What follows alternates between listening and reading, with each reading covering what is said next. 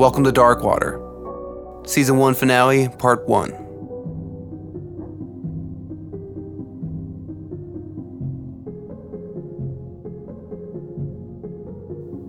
If you force me to simplify it, to dilute it down to a pitch for a true crime documentary, I would tell you this is the unsolved mystery of two women found dead on the same day. One stuffed in a TV cabinet inside a vacant home, quickly followed by another face down in a trash can directly across the street, both nude and decomposing. A third woman, who knew the first two, was inside the home when the first was found. She spoke to the local news the next day about the horror of what happened. Weeks later, she was also found dead after suffering a string of ominous events, including an attack during which someone cut her hair. Her body was discovered by a couple teenage boys playing basketball on a hot summer day. When she was found, she was also found nude and decomposing. Her mouth reportedly stuffed, perhaps a symbol for being silenced. Then two more women disappeared from the same neighborhood. There could even be more cases of murdered and missing women related to these five all based in rural southern town over the years. Again, that's the simple, perhaps more marketable version. If you want to know the real story, the hauntingly complex story about these human beings who deserve justice and the world in which they met their ends or disappeared, keep listening, because it's far scarier than the already grim version I just pitched to you.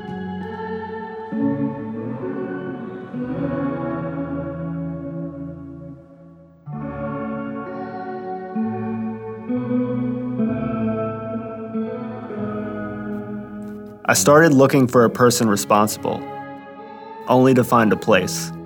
It became a character, the antagonist, the primary suspect in our journey. This character is ultimately Lumberton, a small city surrounded by dense trees and farmland in Robeson County, North Carolina. If you've ever been traveling on Interstate 95 in southeastern North Carolina, heading into South Carolina, you've probably passed it by without a thought. Just as someone might pass by a killer unknowingly, before heading into the blur of palm trees and towering pines lining the highway, which itself has become infamous for drugs and human trafficking.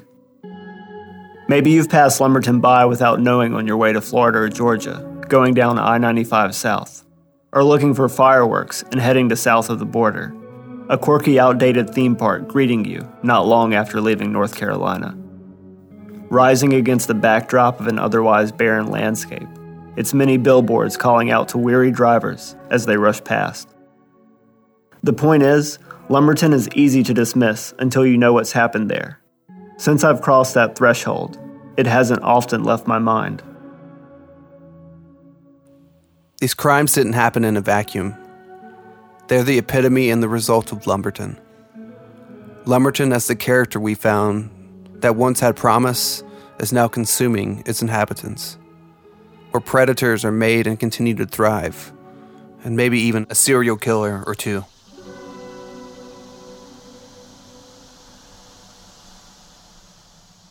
It's an enigmatic and faceless monster. Nick and I are trying to tell its story as honestly as possible. Knowing of what's happened there, it's difficult not to have chills even as you float down one of its isolated one lane highways on an overwhelmingly hot summer day, cutting through Lumberton to the port city of Wilmington, passing by overgrown cemeteries, stop signs with bullet holes, industrial work sites, and the occasional pond. Completely alone, other than the steady howl of wind and insects. This is the setting that has been bearing witness to numerous morbid scenes throughout generations in Lumberton and surrounding areas. Lumberton is a city left behind in many ways, still feeling the aftershock of becoming a ghost town when many businesses and industries left long ago. I've described the downtown as looking like it was frozen in place, its inhabitants raptured away. As the trope goes, it's too quiet. It can strike you as a sleepy southern town if you pass by on the way to the beach in the Carolina humidity. But when you look closer, it's full of many people in need of help and change. Lumberton and Robeson County at large have long been known for institutional corruption for decades, particularly in law enforcement and their involvement with drug trafficking, and an incredible amount of crime, much of it violent, stemming from lost opportunities to make a life. There over decades of economic downturn and natural disasters plaguing the area, particularly hurricanes and flooding, leaving people longing for relief. The federal drug forfeiture program, allowing law enforcement to keep money obtained in arrests, was just reinstated in 2018 in Robeson County, following a long period of ineligibility as a result of Operation Tarnished Badge in the late 2000s. The operation revealed a significant amount of the sheriff's department was engaged in drug distribution, money laundering, arson, assault, and theft of public money. Although it may appear on the surface there's a new era in Robeson County, simply because the faces heading its institutions have changed, it's hard to believe that's the case in the area's present after exploring its past.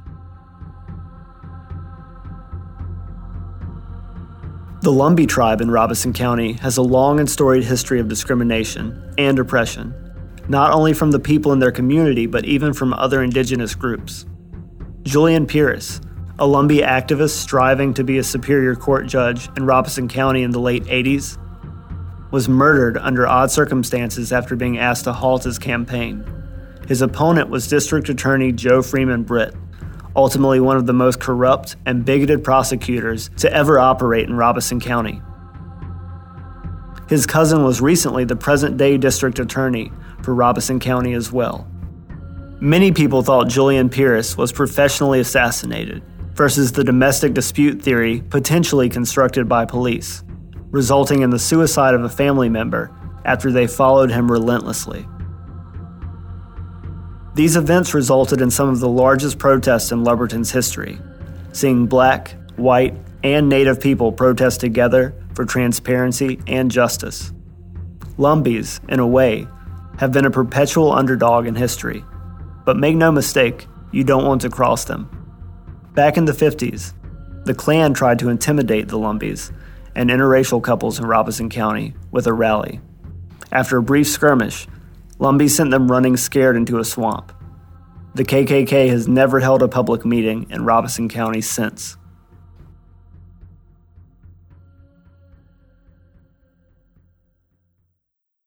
Two Tuscarora activists, another Native American tribe, Eddie Hatcher and Timothy Jacobs, even held the Robesonian newspaper hostage in 1988 demanding a state investigation into local corruption of law enforcement tied to narcotics. They alleged that Hubert Stone, the sheriff at the time, had a deputy and son, Kevin Stone, that assisted the sheriff's department in trafficking narcotics throughout Robeson County. Hatcher and Jacobs also claim Hubert's son wrongfully murdered someone they knew, Jimmy Earl Cummings. The governor arranged for an end to the hostage situation safely, and Eddie and Timothy were later cleared of federal terrorism charges. An investigation into the sheriff's department yielded no evidence of wrongdoing.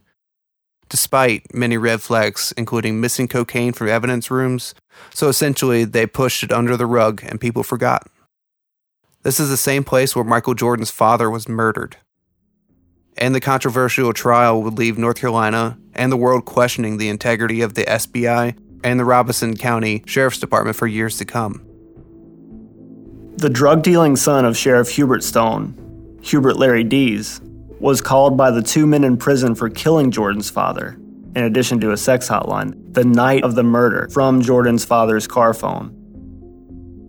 Interestingly, neither defense nor prosecution wanted this brought up at trial, igniting even more conspiracy thought regarding the sheriff's department's hand in the drug trade and their willingness to silence whoever might dare stand in their way. The crime also sparked conspiracy theories concerning possible retaliation for Michael Jordan's gambling ties to a drug kingpin, which we believe is highly doubtful.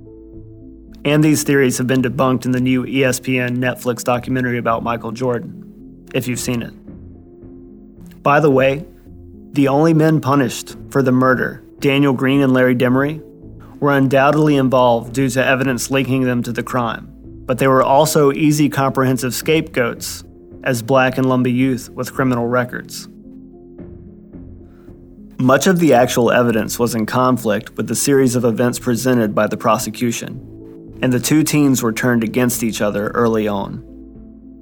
Green has attempted to appeal his conviction and claims a different version of events occurred, in which Demery shot Jordan, Green only helping him get rid of the body, which was found in a South Carolina river.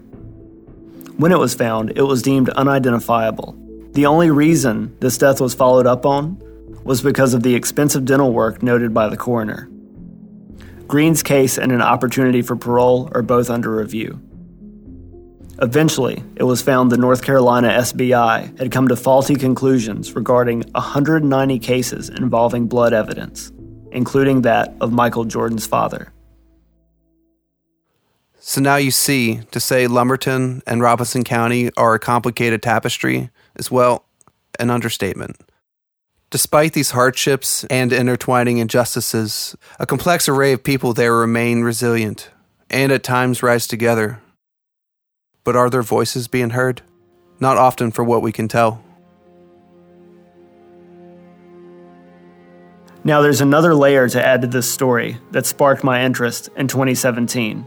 As I mentioned earlier, it's where I decided to look for what I continue to think is a serial killer after I read about a string of victim discoveries over the years, primarily women tied to sex work and addiction, aka the less dead as well as a couple of grave desecrations and openings, one of which attracted FBI attention.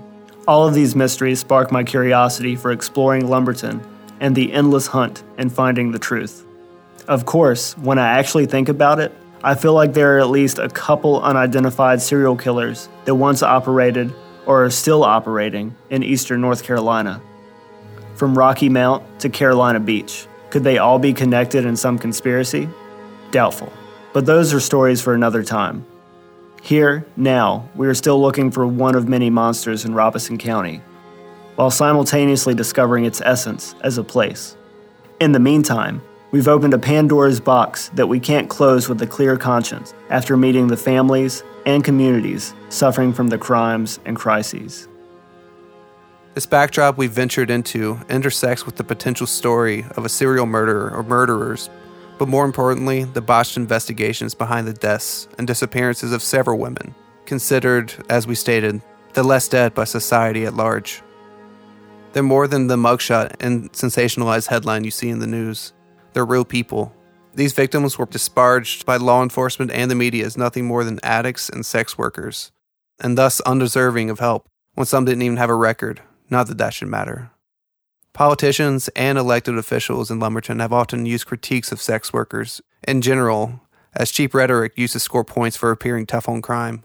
The police and media chose to reduce their identity to an unflattering label. Can you imagine what this does to victims' families living in the community? The delay of information and communication from the proper channels only add insult to the tragedy they were already living. As the time stretched on, the silence grew louder. Our society's failure to recognize the need to protect and help addicts, sex workers, and minorities has led to this case growing cold, at least in the media, until another body is found or another person goes missing from the area. In the 70s, we were failing to begin to treat rape seriously as a society, allowing people like the Golden State Killer to flourish as media and police victim blamed and failed to collaborate purposefully. During that case, local real estate organizations even had police not report news on the rapes publicly for fear of sullying neighborhood developments. Now, generations later, though we've made many strides in how we treat these issues, we are still failing to see beyond an unspoken traditional sense of morality and a desire for comfortable denial, making the most vulnerable among us an afterthought when it comes to justice and empathy. The same attitude from decades ago has shifted into how we treat crimes against other marginalized groups today. The women that started our true crime journey were painted as undeserving of justice before the slow and gruesome process even started. Their names are Kristen Bennett, Rhonda Jones, Megan Oxendine, Cynthia Jacobs, and Abby Patterson, and this is the story so far. The Lumberton Police Department, the investigative division led by Captain Terry Parker, has, seemingly, botched the investigation by destroying evidence, attacking the character of the victims, and failing to report relevant information to the FBI on a number of occasions. This has been reported by candid conversations with families close to the cases. Is this due to negligence and apathy when it comes to serving women like these, or a deeper conspiracy that remains to be seen? And potentially, whoever is responsible for the deaths and disappearances remains at large. That being said, Robeson County has some of the most well trained and experienced members of law enforcement in the country, despite their corrupt past. Surely some want these cases solved, and we need their perspective, for better or worse. It's what we want too. There's a common goal and a common humanity to be found, and I think the world is discovering that. Okay, let's begin our timeline of crimes and investigations. This is all we know to be true to the best of our knowledge. America's still reeling over the 2016 election, the Russia investigation, North Korean missile test, and attacking ISIS with the mother of all bombs. But in a quiet yet once thriving community in North Carolina, a story about a lesser known monsters, their victims, and the systems that created both of them was beginning to unravel. Tuesday, April 18th, ironically, it was tax day in America. We've all heard the idea of no taxation without representation. It marks the beginning of a story of these women who are owed in death the representation they did not receive in life. The story of an entire community denied representation throughout time. According to an anonymous tip delivered to the family and Lumberton police, days before her body was found, Rhonda Jones was last seen at 5 p.m. at PJ's convenience store on the east side of Lumberton's downtown, an area known for drugs, sex work, poverty, and violence. Small, antiquated homes line the streets there, placed closely together, suggesting a neighborhood where citizens are very much intertwined in each other's happenings, for better or worse.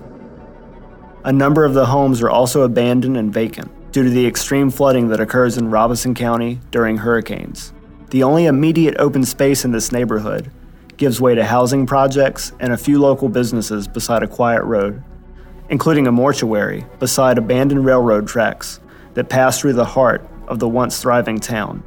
Its well manicured graves and tombstones grabbing your eye as you pass provide the foreshadowing and symbolism often found only in works of fiction. When Rhonda Jones was seen at PJ's store that Saturday, it had been weeks since she spoke with her family. She was trying to gain custody of her kids through court proceedings after years of struggling to get her life together, despite her issues with addiction. Something she once described in her diary as unbeatable. Two uniformed Lumberton Police Department officers were also seen walking around with flashlights around 2 to 3 a.m. Tuesday, April 18th. Several locals living in the neighborhood claimed they saw this. What happened next would leave those same neighbors confused and afraid. At about 9 a.m., Lumberton Police Department officers arrive at a small blue home on 505 Peachtree Street after receiving reports of a suspicious odor. A report from a man named Johnny Ray Barnes, who was at a nearby store in the area, PJ's. Yep, same one. When he spoke to the police after being inside the Blue Home, after recently just smoking crack with a woman named Megan Oxendine, it's unclear exactly what Johnny told Lumberton police. They haven't released the call, if there is a call. Investigative reports confirm Johnny's presence inside the home at the time of discovery of Kristen's body, but they don't mention Megan being present as well. Her presence in the home was confirmed later by Inside Edition reporting. Additionally, the FBI has confirmed Megan Oxendine was not the person that notified the authorities of Kristen's body. There never was an official 911 call. The now infamous Blue House is somewhat secluded, set back in the woods on a street in desperate need of repair, next to railroad tracks that stretch forever into nothing, stuck in time. A constant reminder of what the city once was. If you follow those tracks, you retrace the dump locations of numerous bodies that were discovered across the years which we'll soon discuss. Inside that blue home, police discovered the body of a woman tucked inside an old TV cabinet, wrapped in a gray blanket. She was soon identified as Kristen Bennett, and her mother wants the world to know she was ultimately a good person, overcoming challenges, who kept to herself. Her character was attacked by the Lumberton Police Department at the beginning and throughout the investigation, despite her lack of prior interaction with their department. It should be noted this isn't the first time that law enforcement in Lumberton has critiqued the lifestyle of victims. Happening prior in the early 2000s, when two women were killed months apart and dumped close together, again near the railroad tracks. They were barely a mile apart. Michelle Driggers, 23, was found nude and face down on March 30th, 2003, in the driveway puddle of an overgrown and seemingly private Hestertown Road cemetery. Her clothes were scattered around her body. Lisa Hardin, 36, was found behind the Titan Flow Control warehouse off Chippewa Street with an unused railroad spike nearby, four months after the discovery of Michelle. Rumors speculate about a similar nude state in Lisa's case. While the use of blunt objects and bruising was noted, the specific cause of death was not determined by the chief medical examiner via autopsy. However, Driggers was confirmed beaten, strangled, stabbed, and sexually assaulted with a sharp object. Police would not comment on Hardin's tentative cause of death, potential sexual assault, and possible nude state. Ultimately, police publicly shamed the women for their lifestyle and considered the murders a warning to other women, not necessarily a call to action to apprehend the perpetrator. A Huffington Post article by crime writer David Lohr posited the idea that these murders could be related to deaths and disappearances occurring in 2017. It's up for debate, at least in my mind, because the police never ruled out the possibility of a serial killer in the 2003 cases.